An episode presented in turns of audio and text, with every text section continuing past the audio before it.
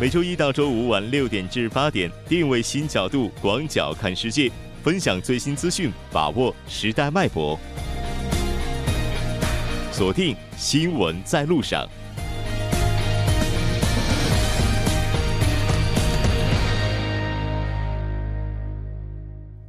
好的，欢迎回来，这里是正在为您直播的 TBS EFM 调频一零点三新闻在路上。稍后第二部节目当中将为您带来半岛之外首尔新生活以及听首尔。那接下来是广告时间，广告过后马上回来。关注半岛之外事态走向，传播全球动态新闻声音，半岛之外。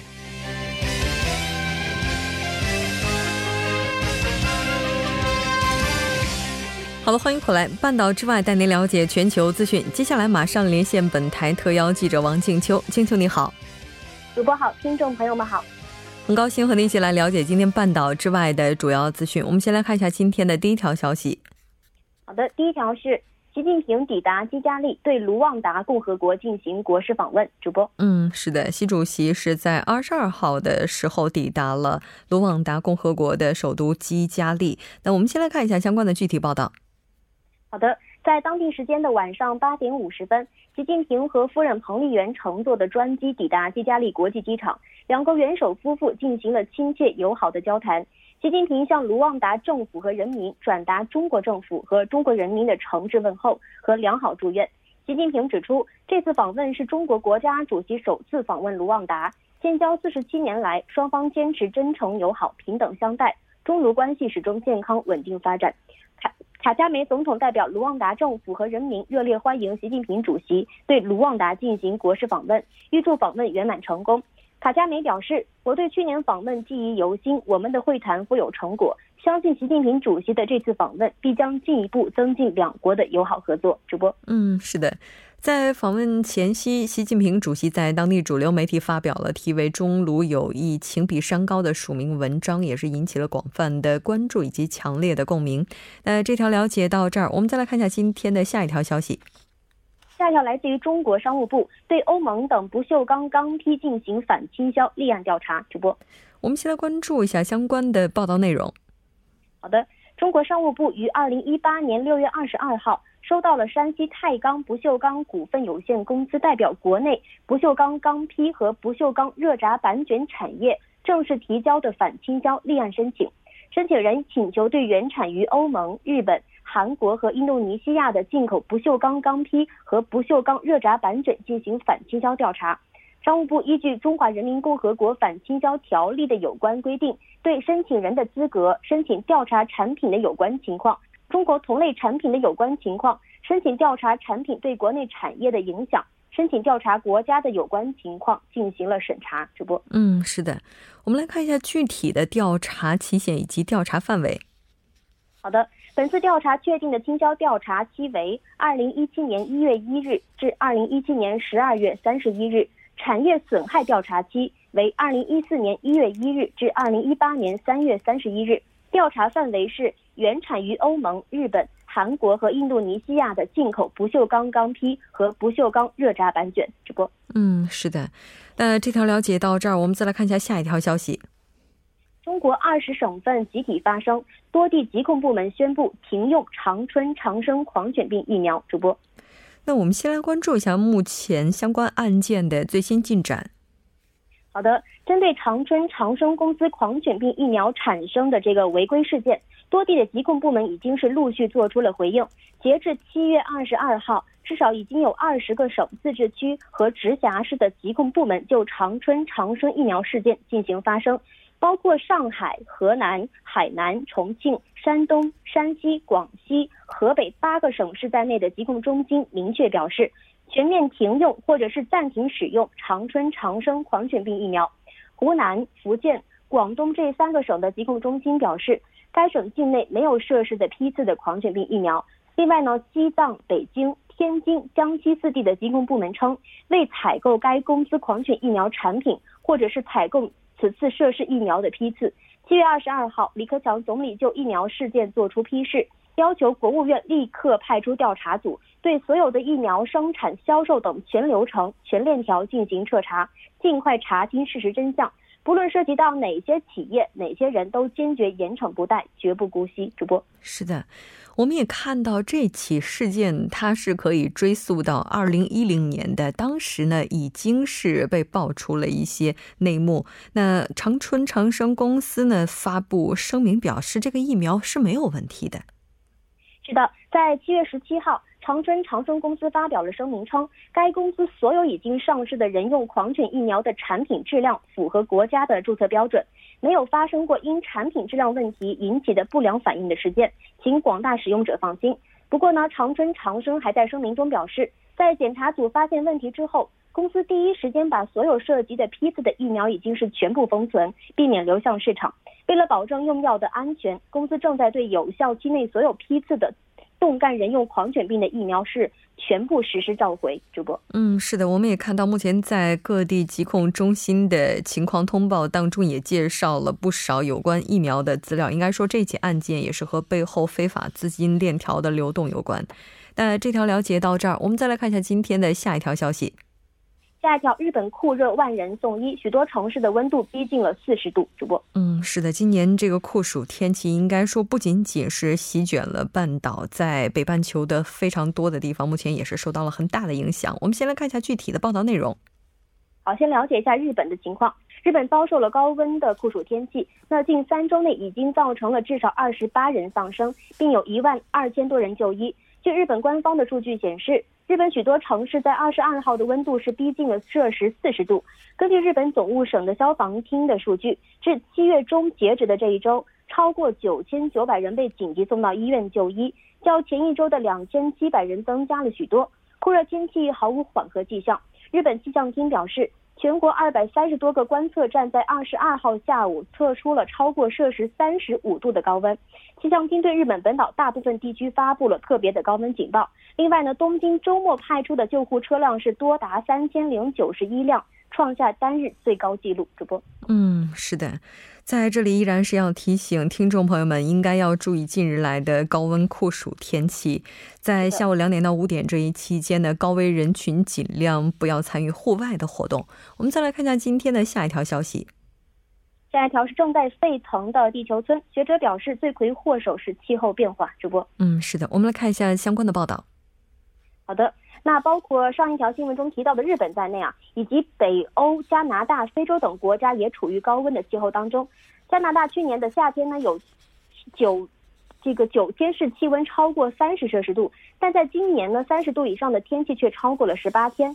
瑞典呢，因为炎热的天气和干旱，在全国各地同时发生了数十起山火。而在非洲，高温天气也是刷新了最高的记录。科学家们表示啊。气候变化是今年今年导致极端天气的主要原因之一，并指出气候变化的原因是全球变暖所带来的不利影响。直播，嗯，是的，没错。那可以说，目前这个情况的话，也是非常不容乐观的。当然，接下来的话，有关的部门也是应该要做好及时的预警。同时，我们也了解到，在今天凌晨的时候，韩国也是监测到了相当长一段时间以来韩国最低气温的最高值。那我们看到很多专家也是对未来大气温度持续增加的担忧。是的，专家表示，大气温度持续增加会造成干旱、洪水、酷暑等极端天气的增加，并表示碳排放量不断增加就无法控制气呃气温升高。那炎热的天气呢会更加频繁的出现，且强度会更加的严重。主播，嗯，是的，在今年这个夏天，预防中暑也是我们每个人需要做的。好的，非常感谢静秋带来今天的这期节目，我们下期再见。主播再见，听众朋友们再见。接下来来关注一下这一时段的路况、交通以及天气信息。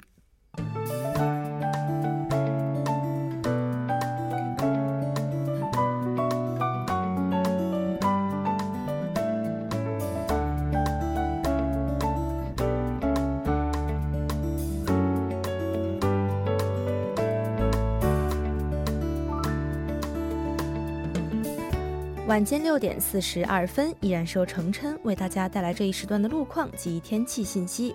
我们先来关注一下来自首尔市交通情报科发来的晚高峰实时路况。第一条消息来自京釜高速公路首尔方向板桥交叉口附近路段，不久之前呢，发生在该路段五车道上的追尾事故已经得到了及时的处理。受事故余波影响，目前五车道略微拥堵，还望途经的车主们保持安全车距，小心驾驶。接下来是在汉江汉南大路论线站至新沙站方向，之前呢，在该路段三车道上停靠的故障车辆，相关人员已经将其移至下行车道上进行处理，请来往的车主们参考相应路段，小心驾驶。下一则路况来自江边北路九里方向汉南大桥至东湖大桥，早间时段呢，发生在该路段三车道上的追尾事故已经得到了及时的处理，路面恢复正常。好的，继续来关注天气。今天是二十四节气中的大暑，大暑是夏季的最后一个节气，正值三伏天里的中伏前后，是一年之中最热的时期，气温最高。自七月十二号开始，韩国遭遇了今年以来范围最广、强度最强的高温过程。预计在未来一周的时间里呢，高温仍将继续，强度会更加严重，公众需要加强防暑防晒的措施，小心中暑。一起来关注首尔市未来二十四小时的天气预报。今天夜间至明天凌晨晴转多云，最低气温二十六度；明天白天多云转晴，最高气温三十七度。好的，以上就是这一时段的天气与路况信息，我们稍后再见。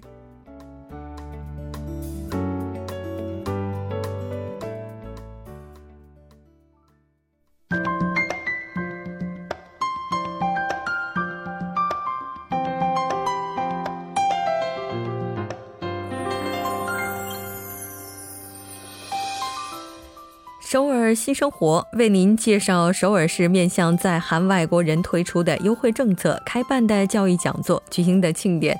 接下来马上进入我们今天的首尔新生活。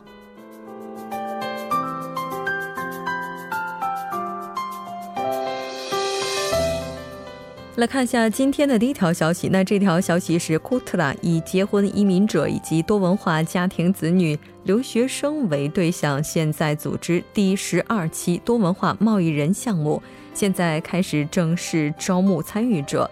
申请的资格是高中以上学历，韩国语能力在四级以上，法务部社会统合项目四阶段以上的结业者。其他的韩国语资格证持这个持有者呢，都可以进行申请报名。那 q u o t a 会从申请者当中进行书面审核以及面试，选拔预备多文化贸易人，通过贸易实战教育之后呢，给予合格的学生结业证。最终选拔的多文化贸易人将会在库特拉举办的展示会上，那进行一些翻译方面的工作。除此之外，还有接洽等等。那当然，在招聘会上也会给予个别面试的机会。详细的信息，您可以拨打电话零二三四六零七五二四零二三四六零七五二四进行咨询。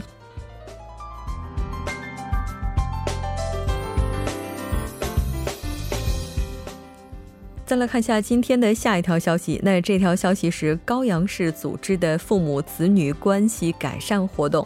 那这次活动的时间安排呢？我们来看一下，八月份呢是从十六到三十号，每周二、周四进行的是游戏治愈项目。文化体验是在九月中旬，父母咨询呢也是在九月中旬。这次活动的地点是在高阳市多文化家庭支援中心的游戏室。这次一共会招募五组多文化家庭，内容呢就是通过游戏来了解父母子女沟通的方式、养育方法、父母子女咨询、文化体验等等。那如果您希望参与进来的话，抓紧时间，请您报名了。那报名截止日期是在八月三号。更加详细的信息，您可以拨打电话零三幺九三八九八零六零三幺九三八九八零六进行咨询。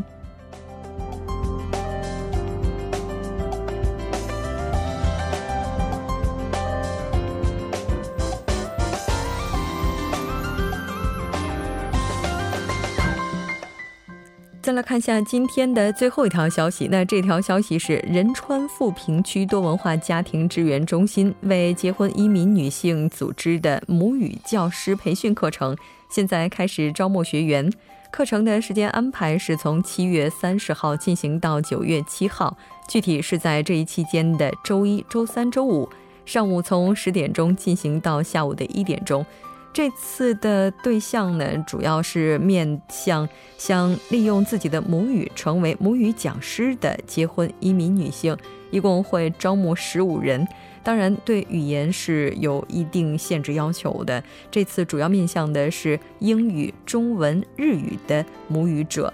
活动的地点是在富平区多文化家庭支援中心内的教育室。内容就是包括了解职业与自身个性是否相匹配、专业教师教育方法、教育学讨论、实践评价等等。提交的资料包括外国人登录证复印件、家庭关系证明书一份。您可以在现场进行提交。更加详细的信息，您可以拨打电话零三二五幺幺幺八零零零三二五幺幺幺八零零进行咨询。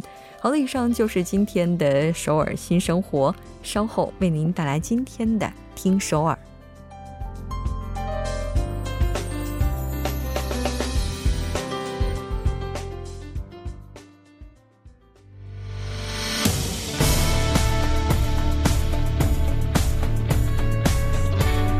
您现在收听的是《新闻在路上》。好的，欢迎回来。现在时刻是六点四十九分，这里是正在为您直播的 TBS EFM 调频一零点三《新闻在路上》，马上为您带来今天的听首尔。首先有请栏目嘉宾金勇，金勇你好。好，大家好，主持人好。很高兴和您一起来了解今天首尔市的消息。我们先来看一下今天的第一条消息是什么？嗯，好，第一个消息呢是，呃，首尔市表示呢，将从今年的九月份开始呢，面向一百个，呃，就是钢筋混凝土结构的一些建筑物呢，免费实施一个一个检查，就是上门服务的一些地震的安全指数的一个检查。是的，嗯，其实，在此前庆州，包括其他一些地方发生地震的时候，我们就已经多次提到了，韩国已经。不再是一个不发生地震的国家了。嗯，对，是这样的。那我们来看一下这次上门提供地震安全检查，主要是在什么时候？它这个标准又是怎样的？嗯，呃，首尔市表示呢，截止到下个月的十二号呢，将通过这个首尔市的官方网站哈，征集呃想要接受这项服务的一些建筑物的物主业主们可以进行呃申请哈。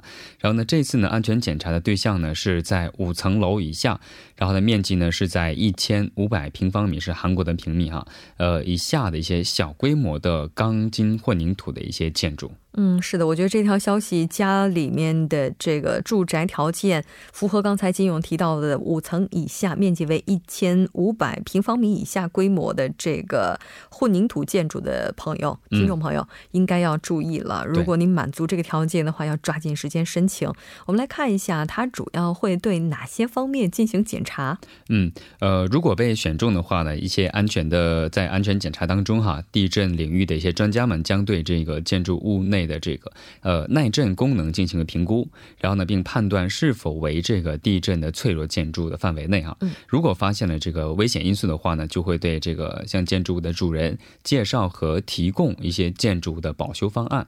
然后呢，据了解呢，因为大部分的现在的新建的大部分的现在的现有的这个钢钢筋混凝土的一些呃五层以下的一些小建筑啊，我们都知道一楼是一个停车场，然后呢，它是这样腾空的一个状态，也有四个或者是六个这样的一个支。呃，柱子在顶着这个一楼，然后呢，从二楼开始是呃居民们居住的这样的一个构造哈。所以呢，其实自自从那个在那个地方发生过很多次地震之后啊，都人们都开始呃有这样的指责，就说现在这样的一个建筑呢，其实在地震发生的时候是存在很大的一些危险因素的。对，所以呢，首师呢就提出了这项一项服务哈。是的。特别是这种一楼是停车场，并且有几个支柱的这种建筑类型，其实应该说呢，在地震当中它所存在的隐患，现在大家都已经有目共睹了。那如果您要是符合这个要求的话，还是需要接受有关的安全检查。嗯，我们再来看一下下一条消息。好，下一个消息呢是寿司呢为了打造一个更加的一个幸福的一个社会哈，推出了一个项目，叫做寻找我们小区里的老板的这样的一个项目。这什么意思？对。这个名字非常有意思哈，就是在我们的小区当中有一些一些一些呃小工商业者，他家这些老板，那么其实呢就是呃为周边的一些呃。弱势群体或者是一些社会，其实做了很多的奉献哈。社会师也表示呢，为了发掘在不同的地区实践各种一些志愿服务，还有就是做一些捐献等这些社会贡献的小工商业者，然后呢，通过。被推荐的方式啊进行，而且注意的地方就是，如果你是小呃小工商业者的话，你不你是不能自己申请的。嗯。然后呢，截止时间呢是到下个月的十七号。如果你身边有这些为这个当地的地区的这个社会做了很多呃贡献的优秀的小工商业者的话呢，可以积极的推荐，把他们推荐给首尔市政府，然后呢，呃，有可能他就会被选成呃这个小区里的这个优秀的这个老板。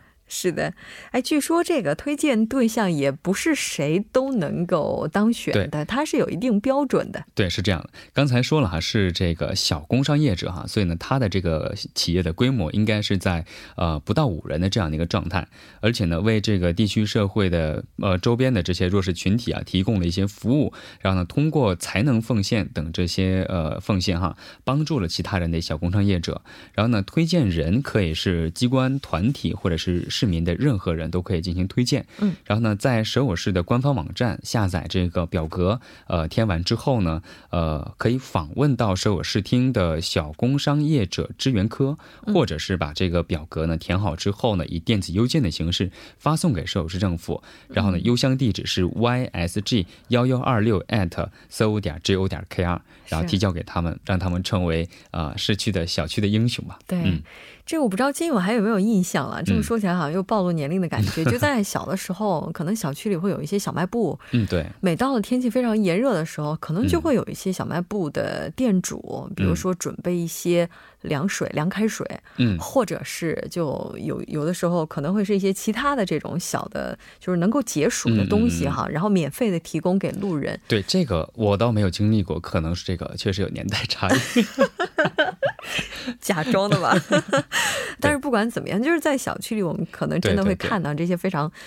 大。很多就是说实话，就是小区当中哈，我们可能不经意当中呢享受到的一些呃小优惠啊，或者是一些小便利，其实都是呃周边的一些小老板或者小商业业主们都提供给我们的。嗯，是的，没错，应该要再次感谢他们哈。如果您要是真的想感谢他，不妨就推荐一下，希望他能够成为咱们小区里的这个老板，对，然后成为。对，成为这个项目的一员。那这条了解到这儿，我们再来看一下下一条消息。好，下一个呃，这个消息呢，我觉得和最近的这个热的天气哈，我觉得非常的合适哈。因为什么呢？呃，天气特别热哈，所以呢，在不管是在家里还是在外边呢，我们都觉得非常的闷热哈。其实这个时候呢，去到外边体验一下玩呃嬉戏啊、游水啊，就非常的不错哈。